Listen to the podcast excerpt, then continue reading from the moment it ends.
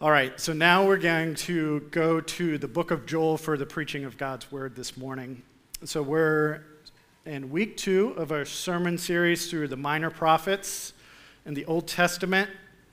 So we're in the book of Joel. I failed to look up the Pew Bible page number, but go to the Old Testament, about the middle of your Bible, and go right just a bit, and you'll find Joel. It's a three chapter um, book that we'll be looking at, a message from God through the prophet Joel.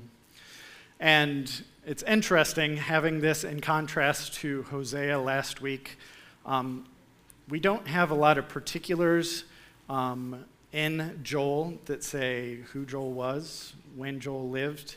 Um, but what we do see is um, even tying to what we've heard read, what we've considered, and what we've sung, we see talk of God's judgment, talk of God's calls for us to repent and turn to Him for salvation, and calls for us to trust that He will exhibit His divine justice on the nations at the end of days, and then a promise for blessing as well. So we're going to see all of these things in the book of Joel, and I considered reading in full all three chapters of Joel, and I timed it out. And I'm not going to do that this morning, but I'm going to read select passages from each section to give us a flavor of how this prophet flows. Um, it's a beautiful writing, so I would, can, I would ask that you take time to read it this week. Um, it's very poetic. Um, there's a lot of word pictures in it, especially for kids. Some of them are scary, apocalyptic, um, talking about judgment and the armies um, of the Lord. But we, we're going to take time to read um, part of this to help us get a feel of what the message of Joel is before we have the preaching of God's word. So we're going to start in chapter one at the beginning, and then I'll be hopping around in different spots, but letting you know where we're going so you can follow along. So, Joel chapter one, this is the word of the Lord. The word of the Lord that came to Joel, son of Pethuel. Hear this, you elders, give ear, all inhabitants of the land. Has such a thing happened in your days or in the days of your fathers? Tell your children of it, and let your children tell their children and their children to another generation. What the cutting locust left, and the swarming locust has eaten.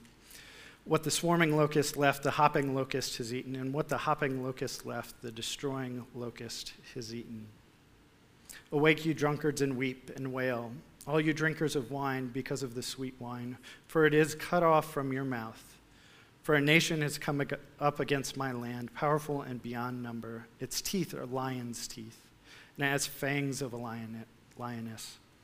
Is laid waste my vine and splintered my fig tree. It has stripped off their bark and thrown it down. Their branches are made white. Lament like a virgin wearing sackcloth for the bridegroom of her youth. The grain offering and the drink offering are cut off from the house of the Lord. The priests mourn, the ministers of the Lord. The fields are destroyed, the, the ground mourns because the grain is destroyed. The wine dries up, the oil languishes. Be ashamed, O tillers of the soil. Wail, O vine dressers, for the wheat and the barley, because the harvest of the field has perished. The vine dries up, the fig tree languishes, pomegranate, palm, and apple. All the trees of the field are dried up, and gladness dries up from the children of man. Put on sackcloth and lament, O priests. Wail, O ministers of the altar. Go in, pass the night in sackcloth, O ministers of my God, because the grain offering and drink offering are withheld from the house of your God. Consecrate a fast, call a solemn assembly, gather the elders and all the inhabitants of the land to the house of the Lord your God, and cry out to the Lord. Alas for the day, for the day of the Lord is near, and as destruction from the Almighty it comes. Is not the food cut off before your eyes, joy and gladness from the house of our God? Down to chapter 2, verse 1. Blow a trumpet in Zion, sound an alarm on my holy mountain. Let all the inhabitants of the land tremble, for the day of the Lord is coming. It is near, a day of darkness and gloom, a day of clouds and thick darkness. Verse 12. Yet even now, declares the Lord, return with me, return to me with all your heart, with fasting and weeping and with mourning, and rend your hearts and not your garments. Return to the Lord your God, for he is gracious and merciful, slow to anger and abounding in steadfast love, and he relents over disaster. Who knows whether he will turn or relent and leave a blessing behind him, a grain offering and a drink offering for the Lord your God. Down to verse 18.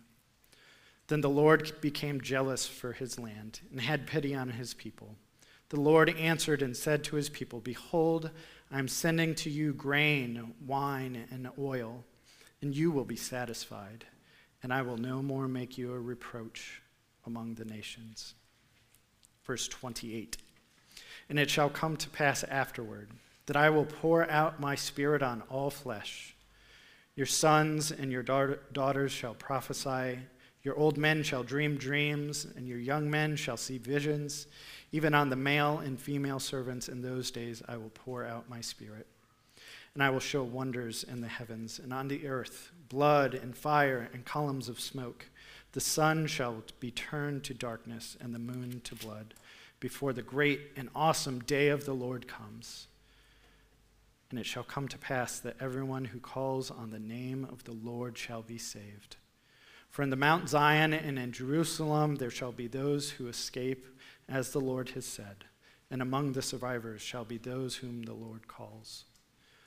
For behold, in those days and at that time, when I restore the for- fortunes of Judah and Jerusalem, I will gather all nations and bring them down to the valley of Jehoshaphat, and I will enter into judgment with them there, on behalf of my people and my heritage Israel, because they have scattered them among the nations and have divided up my land.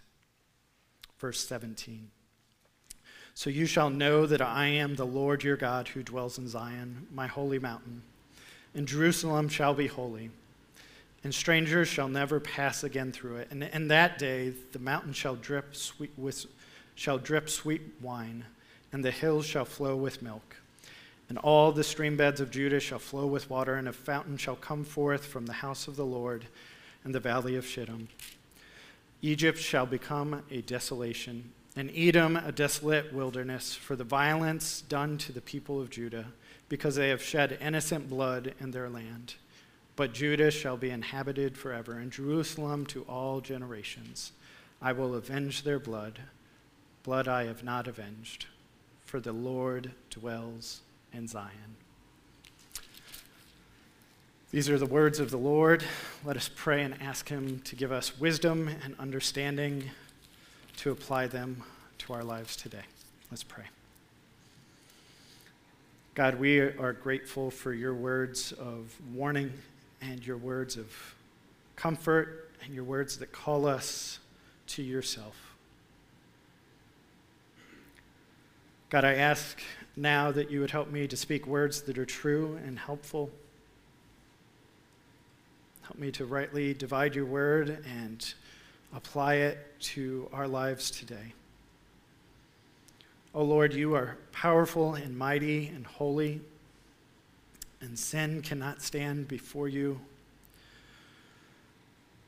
So help us to feel the weight of that. Help us to feel our need of a Savior, work that we cannot do ourselves. Help us to be brokenhearted over our sin and help us to trust in you as you call us to call on you for our salvation. Help us to see Jesus as the mighty Savior he is. And for ways that we might be experiencing destruction and devastation around us, we pray that you would help us to trust you. Trust that you are good, trust that you are kind, trust that you are merciful, and trust that one day justice will be given out righteously and finally from you. So, God, would you help us to see what is right in your word through the prophet Joel? And would you help us to be in awe of you and to turn to you? We ask these things in Jesus' name. Amen. So, we're going to do every week kind of this whole overview of singular prophets. I think we could probably spend probably eight or nine weeks alone here in the prophet Joel. Um, so, there's probably going to be a lot of things that maybe you wish we talked about more than we're able to in one sermon. I'd love to interact with you on the backside of this sermon, either right afterwards or to set up a time to talk, um, because I know through all prophetic books, um, different people have different questions of what does this mean? Did this already happen? Is this happening right now? Is this a sign um, that these are the last days? So we're not going to address a lot of that. Our, our main purpose is, as we give these overviews, um, is to kind of whet your appetite to go deeper into studying God's Word throughout the summer and throughout our lives, and to also see how does this book point us to Jesus Christ our ultimate Redeemer, the one who saves. So that's kind of setting up what we're trying to do is give an overview of this book. What's in here? What is the prophet Joel saying? And then how does it point us to Jesus? So we're going to we're going to look at, at some things together, and um, there's going to be a lot of slides, but we're going to go through them quickly. So the first question together we're going to answer, in kids, I, I hope that you'll be holding on here. I have a lot of things for you in here, so pay close attention, okay? So, who is Joel? Who is Joel? He is, is he this guy? No, that's Joel, right? So that's Joel Embiid. If you're not a basketball person, he's a 76er. He's really tall. He won the MVP this year. That's not who we're talking about this morning we are talking about Joel, and it says in the first verse who Joel is Joel, the son of Pethuel. Joel, the son of Pethuel. Who is Pethuel? We don't know. This is the only time he's referenced in the Bible. So that's really the only descriptor, descriptor we get of the prophet Joel. There's a lot of cross references of words that are here in the book of Joel and different prophets, and even pulling through to the New Testament at the day of Pentecost. We'll get to that in a little bit as the Spirit is poured out. But we don't know much about the man Joel. So, who is Joel? All we know is he is the son of Pethuel. Where is Joel?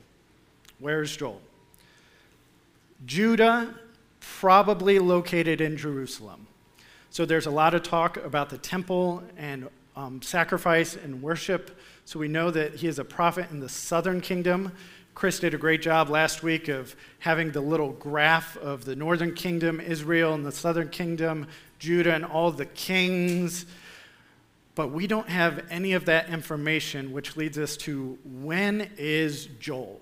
When is this book written? We don't know. But based on some context clues, here's some things that we probably are very certain about. It's almost certainly after what's called the exile. So, after God's people have been scattered by different conquering arm- armies, Joel was written. We see in chapter 3, verse 2, when the Lord says he's going to judge the nations. He says in verse 2, I will enter into judgment with them there on behalf of my people and my heritage Israel because they have scattered them and among the nations, scattered them among the nations and have divided up my land. This is conquest talk when we see God's people go into exile at different times.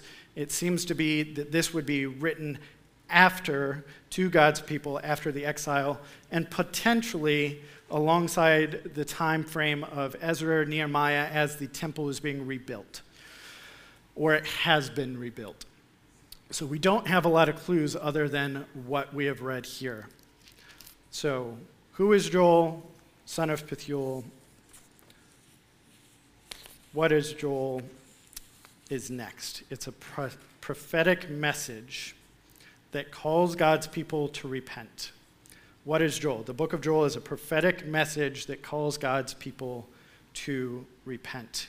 We're going to dig into this um, a lot in the coming minutes. So, kids, if you see this and you're like, my kids like to take like very detailed notes, um, these will come up again. So, as Mr. Jeff like advances through these, these ideas are going to come up again. So, It's a message that calls God's people to repent. It's a message that communicates God's mercy and love for his people. And it's a message that concludes with the promise of blessing and the judgment of the nations. A prophetic message that calls God's people to repent, communicates God's mercy and love for his people, and concludes with the promise of blessing and the judgment of the nations. So that's the who, that's the when, that's the what. Now I kind of feel like the, the Avengers here. Why is Joel? Drax the Destroyer. Why is Gamora? Why is Joel? Why is Joel written? In the midst of disaster and threat of destruction, God's people are to turn from their sin and call out to Him for salvation. So, we're not going to have the words big idea up there, but kids, if you like to write the big idea, this is where you get it. In the midst of disaster and threat of destruction, God's people are to turn from their sin and call out to Him for salvation.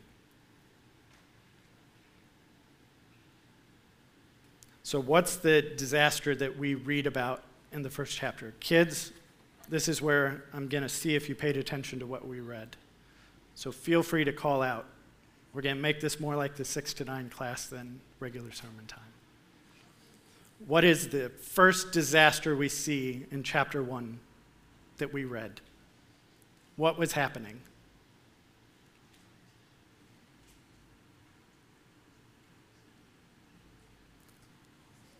You can be a little older than nine if you want. Chaniel. The locust. Very good. Five points. Maybe a chocolate bar. He was telling me that he was sad six to nine didn't happen because Mr. Woody gives out chocolate bars. I said, well, maybe we can do something. So, yes, the disaster we see in this prophecy from Joel is something that seemingly is real that happened to the inhabitants of Jerusalem and Judah, that all of their crops are destroyed. And we see that God is the one who is in control of all of the circumstances of the people of Israel. That this disaster that affects their livelihoods, that affects the food they eat, that affects how they worship, that even affects how they sin. You see that there's a call to the drunkard to turn and weep because there's no more wine. We see there's destruction here in the book of Joel. And then, even the threat of destruction by the day of the Lord coming to God's people. The day of the Lord here is used twice in the book of Joel, both to talk about judgment for God's people coming if they do not repent, and then judgment for the nations, a final judgment that God will not relent from, that will be coming down from our holy God at the end of days. So there is they're in the midst of disaster, there's a threat of their utter destruction, and God calls them to repent or turn from their sin and to cry out to him for salvation. So, why is Joel written? It's to have God's people, while they're in the midst of disaster and the threat of dis- destruction, to call out to Him and turn from their sin. So, we're going to look first and dig a little deeper at the call to repent. So, the, remembering what is Joel, the prophetic message that calls God's people to repent. This call to repent looks like in chapter 1, verses 13 to 14, putting on sackcloth, lamenting, fasting, and crying out to God. Look at verse 13. It says, Put on sackcloth and lament, O priests. Wail, O ministers of the altar. Go in, pass the night in sackcloth, O ministers of my God, because the grain offering and drink offering are withheld from the house of your God. Consecrate a fast Call a solemn assembly, gather the elders and all the inhabitants of the land to the house of the Lord your God, and cry out to the Lord. So there's some words here on the screen and what I just read that might not be words, especially kids. We'll say the kids. Maybe some adults don't know it either, but we'll say the kids. Do we know what sackcloth is? It's not a word we use today a lot, or really at all. Do we know what sackcloth is? It is basically really, really plain clothes that don't cover much, almost like a cloth diaper, like stripping you down so that you are very bare and saying, I have nothing to the Lord. Do we know what lament is?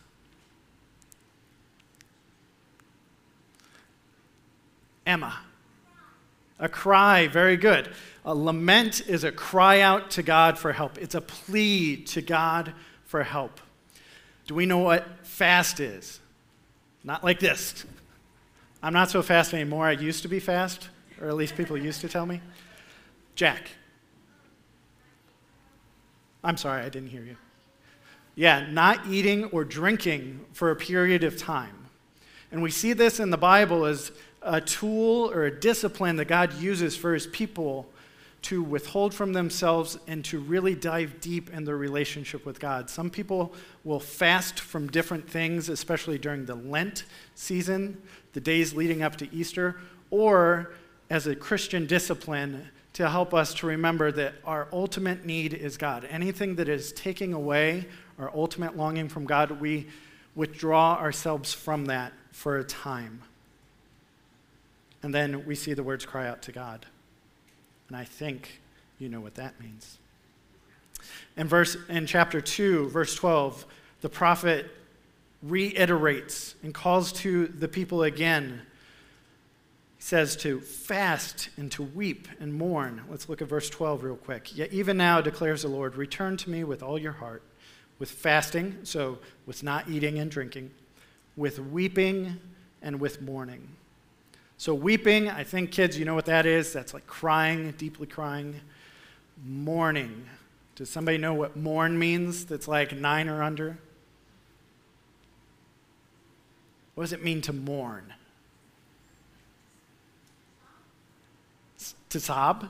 Is that what you said, Ben? Yeah. Yeah, it's almost like another word for weeping, but it's this deep feeling of sadness that you're mourning, you're expressing your deep sadness. So these things are like items that we're called to do, actions we're supposed to have. Let's look at those again.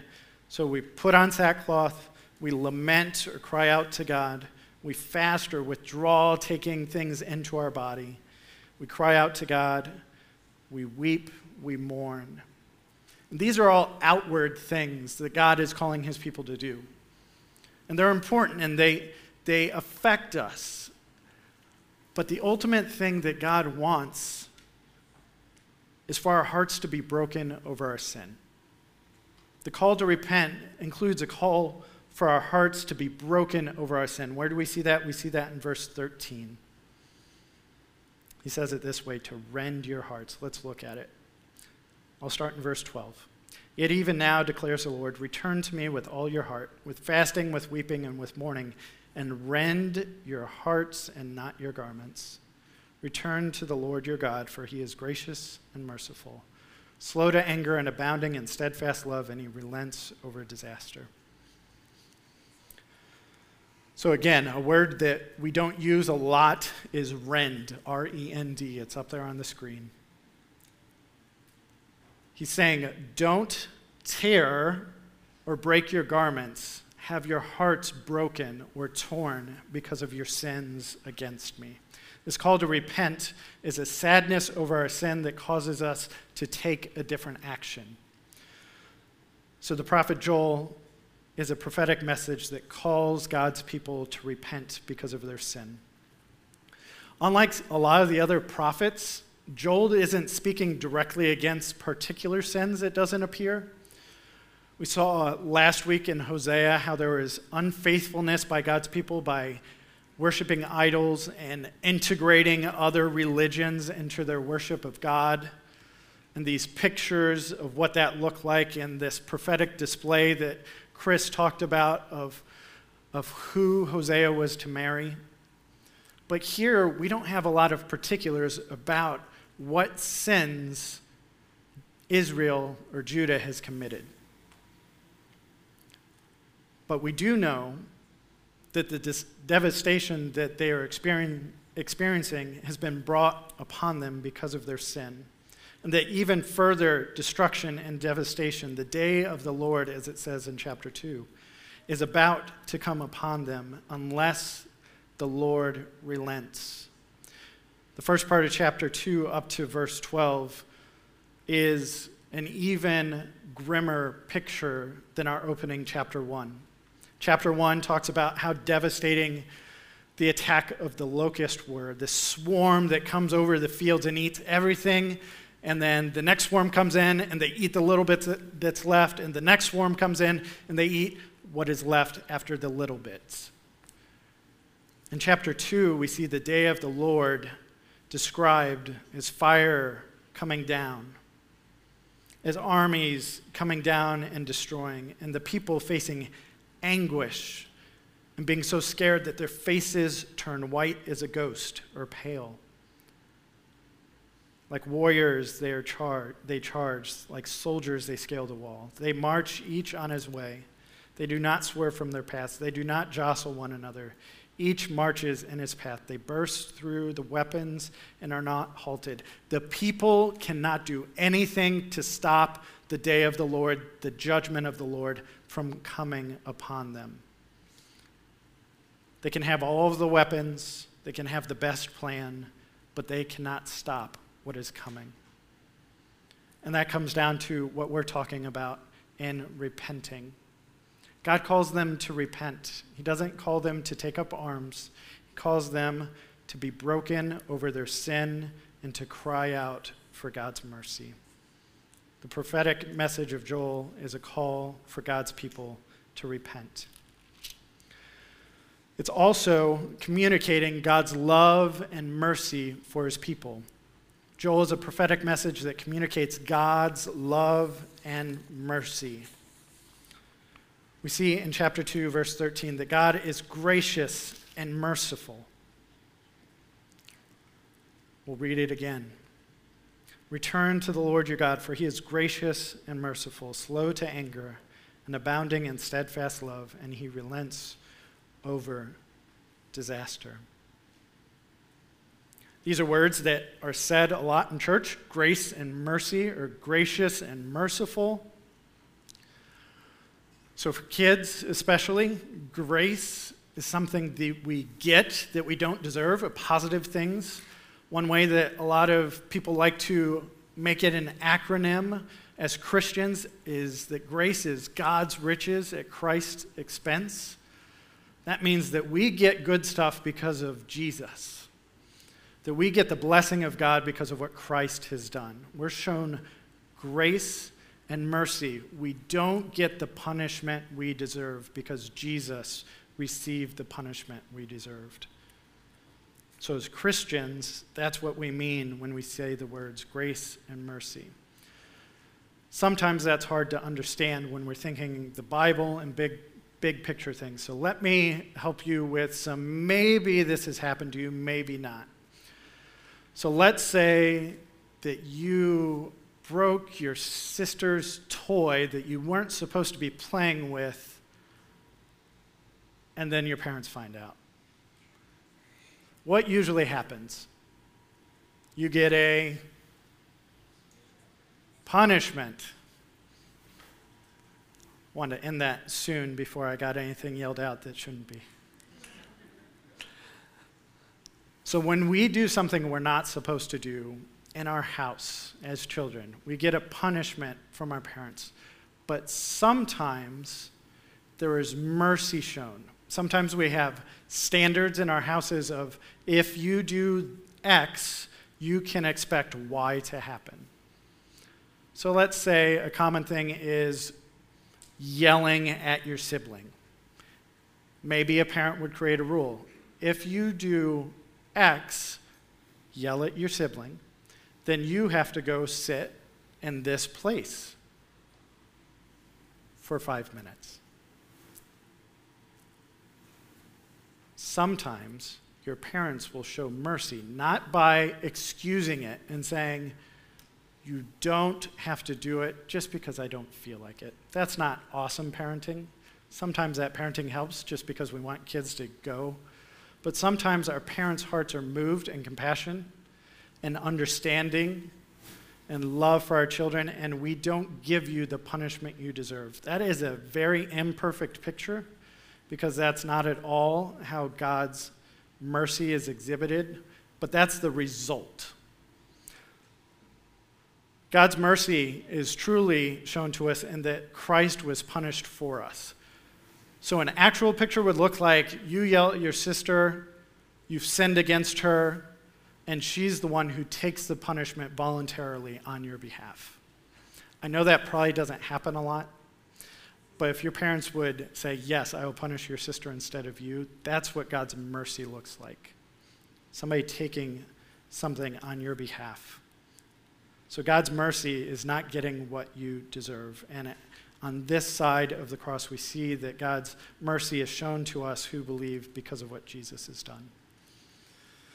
So, how do we see Joel's prophecy talking about grace and mercy?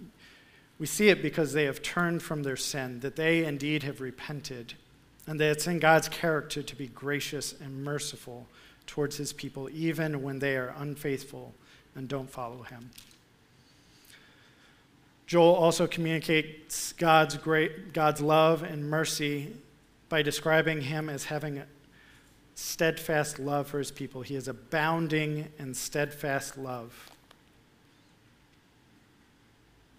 Romans 5, verses 6 through 9 says, For while we were still weak, at the right time Christ died for the ungodly.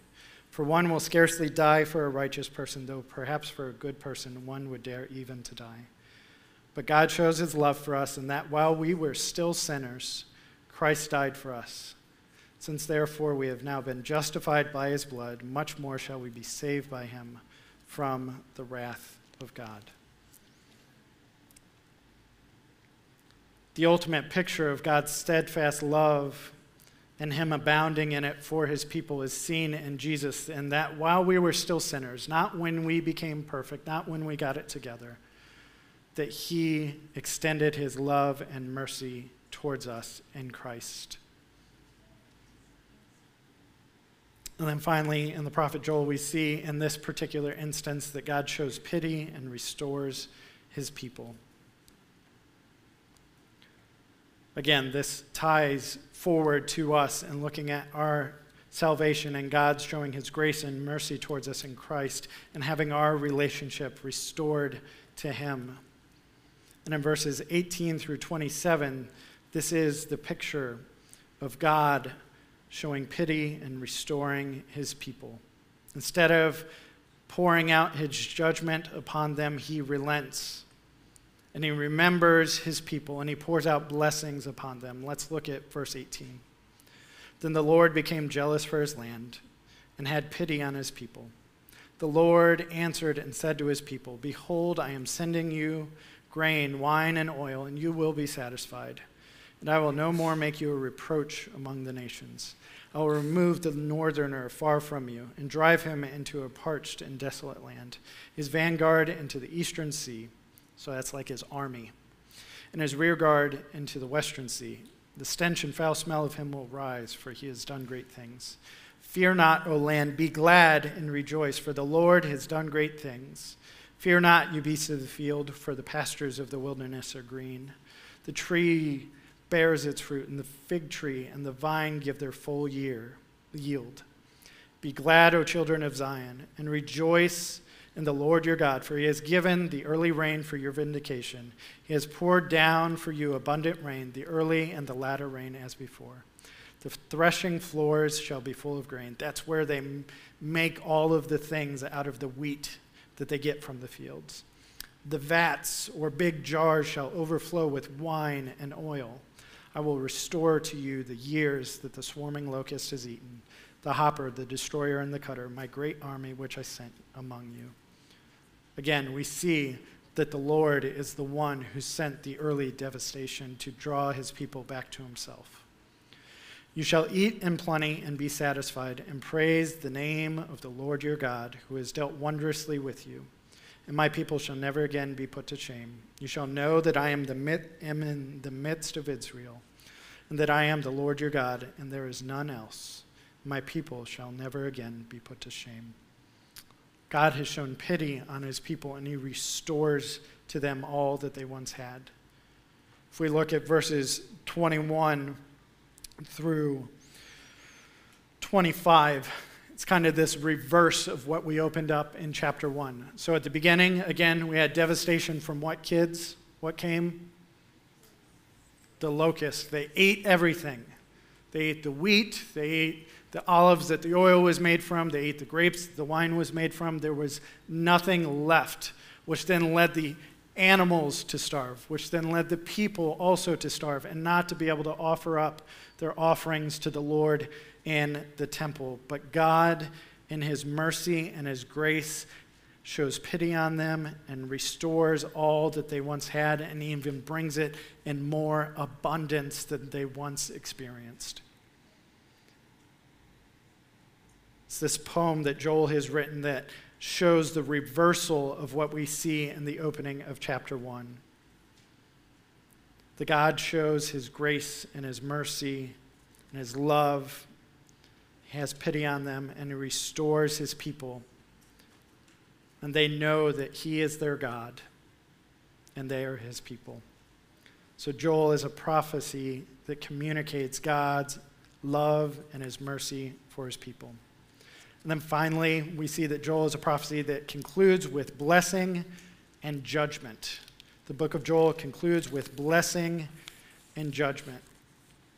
Let's first look at some blessing that the prophet Joel talks about, not just the restoration, but a future blessing that we see referenced in the New Testament. The blessing looks like God pouring out his spirit. Let's look at verse 28 of chapter 2. And it shall come to pass afterwards that I will pour out my spirit on all flesh. Your sons and your daughters shall prophesy, your old men shall dream dreams, and your young men shall see visions. Even on the male and female servants, in those days I will pour out my spirit.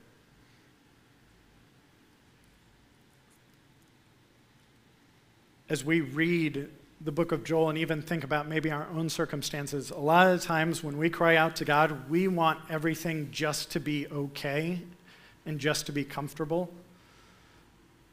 At the beginning of the book of Joel, God's people are very uncomfortable with the locusts destroying everything. Their whole lives are disrupted. And he does restore those things, but ultimately, our biggest blessing is that we, God's people, get God Himself as a gift. That this promise of the Lord pouring out His Spirit is the greatest thing that we can have as a result of being in Christ Jesus. Jesus Himself let His disciples know before He left the earth that indeed the Holy Spirit was going to come.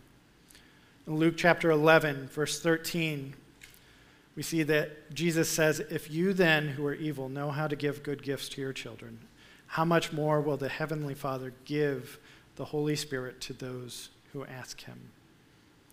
A remembrance of this promise that we see in Joel chapter 2. John chapter 15, Jesus says, If you love me, you will keep my commandments. And I will ask the Father, and he will give you another helper to be with you forever even the Spirit of truth, whom the world cannot receive because it neither sees him nor knows him. You know him, for he dwells with you and will be in you. The Spirit is with God's people, it's within us, those who believe in Christ. And we see ultimately that this promise is fulfilled in the book of Acts in chapter 2, verses 1 through 4, talking about the day of Pentecost. Acts 2 reads When the day of Pentecost arrived, they were all together in one place. And suddenly there came from heaven a sound like a mighty rushing wind, and it filled the entire house where they were sitting.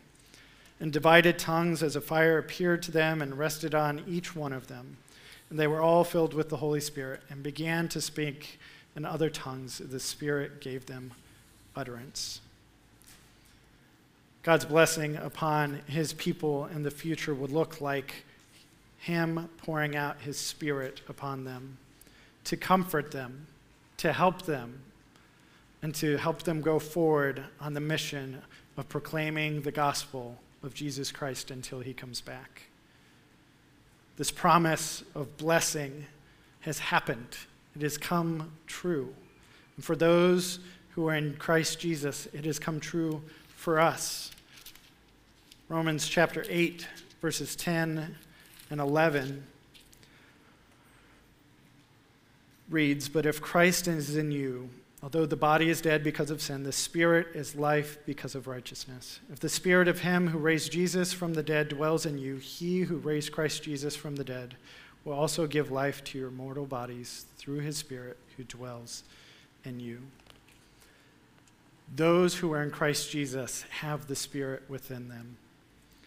This prophecy of a day when the Spirit would be poured out on all flesh to young men and women, to old men, to ma- male and females, to everyone. It was not just withheld for priests or those who seem important, but all who are in Christ get the blessing of this Holy Spirit that was promised through the prophet Joel by Jesus himself and delivered at the day of Pentecost. The book of Joel is a prophecy that points us to this pouring out of God's Spirit. It also points us to the fact that God is a saving God. God saves. These words are echoed all throughout Scripture. Let's verse, look at verses 32 and 33 of chapter 2. And it shall come to pass that everyone who calls on the name of the Lord shall be saved. For in Mount Zion and Jerusalem there shall be those who escape, as the Lord has said, and among the survivors shall be those whom the Lord calls. God is the one who calls us out of our sin and into salvation that is found in Christ. Acts 16:31 they said, "Believe in the Lord Jesus and you will be saved, you and your household." Romans 10:13 For everyone who calls on the name of the Lord, meaning Jesus, will be saved. How does Joel, the prophet, and the fact that God is a saving God point us to Jesus? It points us to the fact that Jesus is the one in whom salvation is found. What does calling out on the name of the Lord looks like, look like? It looks like calling on the name of Jesus. So if you're here today and are wondering what repentance is, what calling out to God looks like, why we need to do it, it's because we have all fallen short of the standards God has called us to. That we have all sinned, and because of that, we deserve death or destruction, as we see communicated even here in this book. But God, by his grace and his mercy, sent Jesus Christ, his only Son. The Father sent the Son to live the life that we were supposed to live, perfectly obeying God and all that he has commanded. That Jesus, in doing that, also laid down his life for us, dying the death we deserve to die. But he didn't stay dead. He rose again on the third day and that all who believe in him shall not perish, but would have eternal life. Blessing from God looks like receiving the gift of salvation. Anyone who calls on the name of the Lord shall be saved. If you have not called out to Jesus for the forgiveness of your sins and turned from your sin with a broken heart, I would encourage you, consider doing that today. God's biggest blessing is his salvation that is found in Christ alone. The message of Joel also ends with God delivering justice. He pours out his spirit. We see that come true in Acts chapter 2. He saves anyone who calls upon him to save them. But he also delivers justice. This is a big chunk of chapter 3. I'm going to read quite a bit of it. For behold, in those days and at that time, when I restore the fortunes of Judah and Jerusalem, I will gather all the nations and bring them down to the valley of Jehoshaphat. And I will enter into judgment with them there. And on behalf of my people and my heritage Israel, because they have scattered them among the nations and, and have divided up my land, and have cast lots for my people, and have traded a boy for a prostitute, and have sold a girl for wine, and have drunk it. What are you to me, O Tyre and Sidon, and all the region of Philistia? Are you paying me back for something? If you are paying me back, I will return your payment on your own head swiftly and speedily. For you have taken my silver and my gold, and have carried my rich treasures into your temples. You have sold the people of Judah and Jerusalem to the Greeks in order to remove them far from their own border. Behold, I will stir them up from the place to which you have sold them, and I will return your payment on your own head. I will sell your sons and your daughters into the hand of the people of Judah, and they will sell them to the Sabeans, to a nation far away, for the Lord has spoken.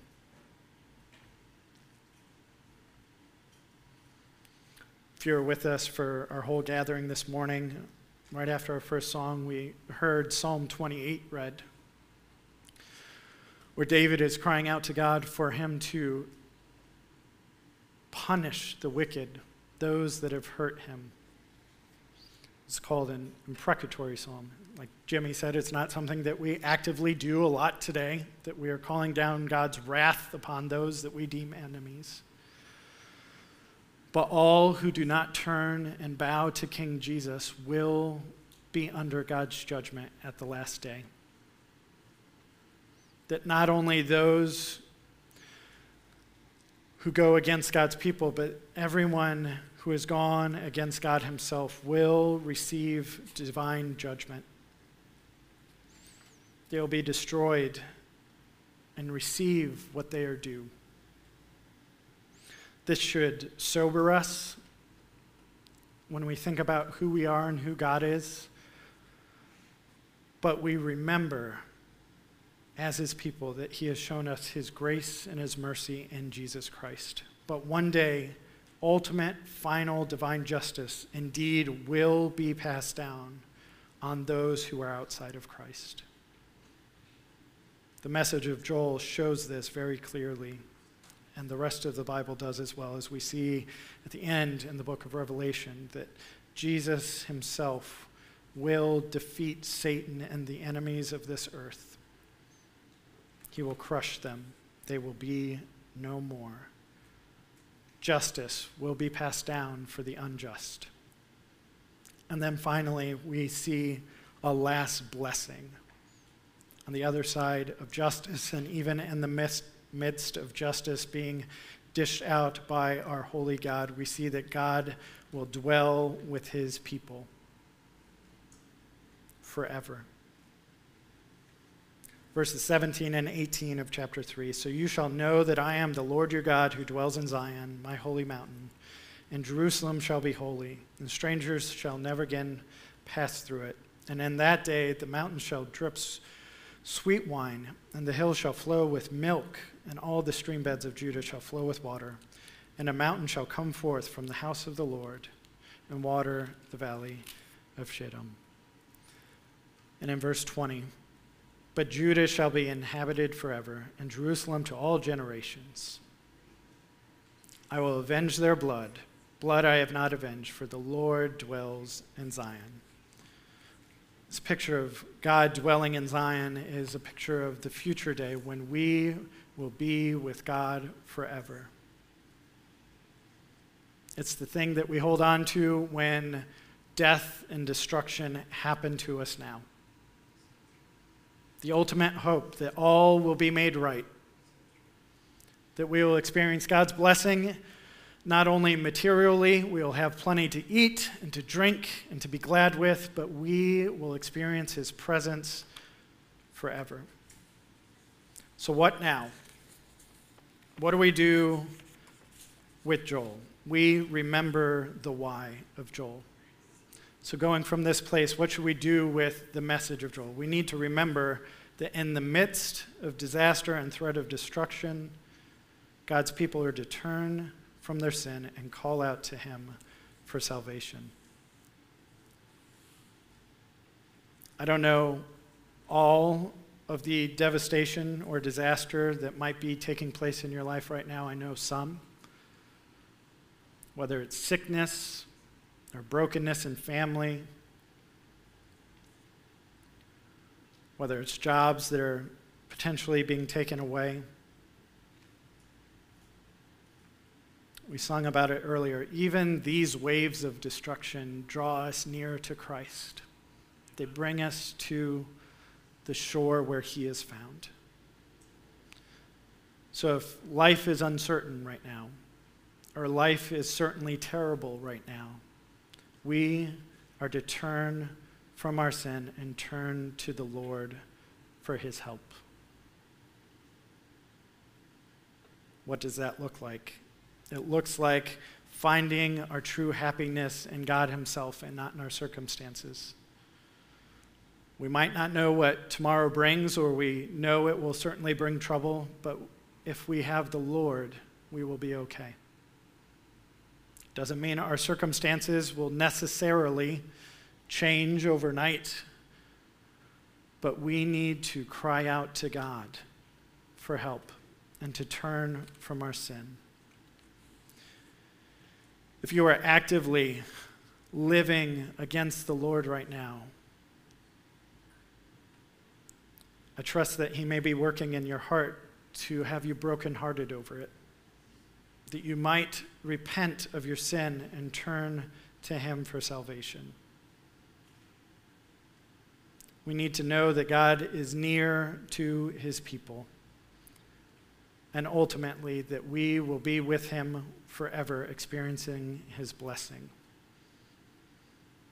So, Joel is for us today, whether we are in Christ or need to call out to Him for salvation. And I trust that as we go from this place,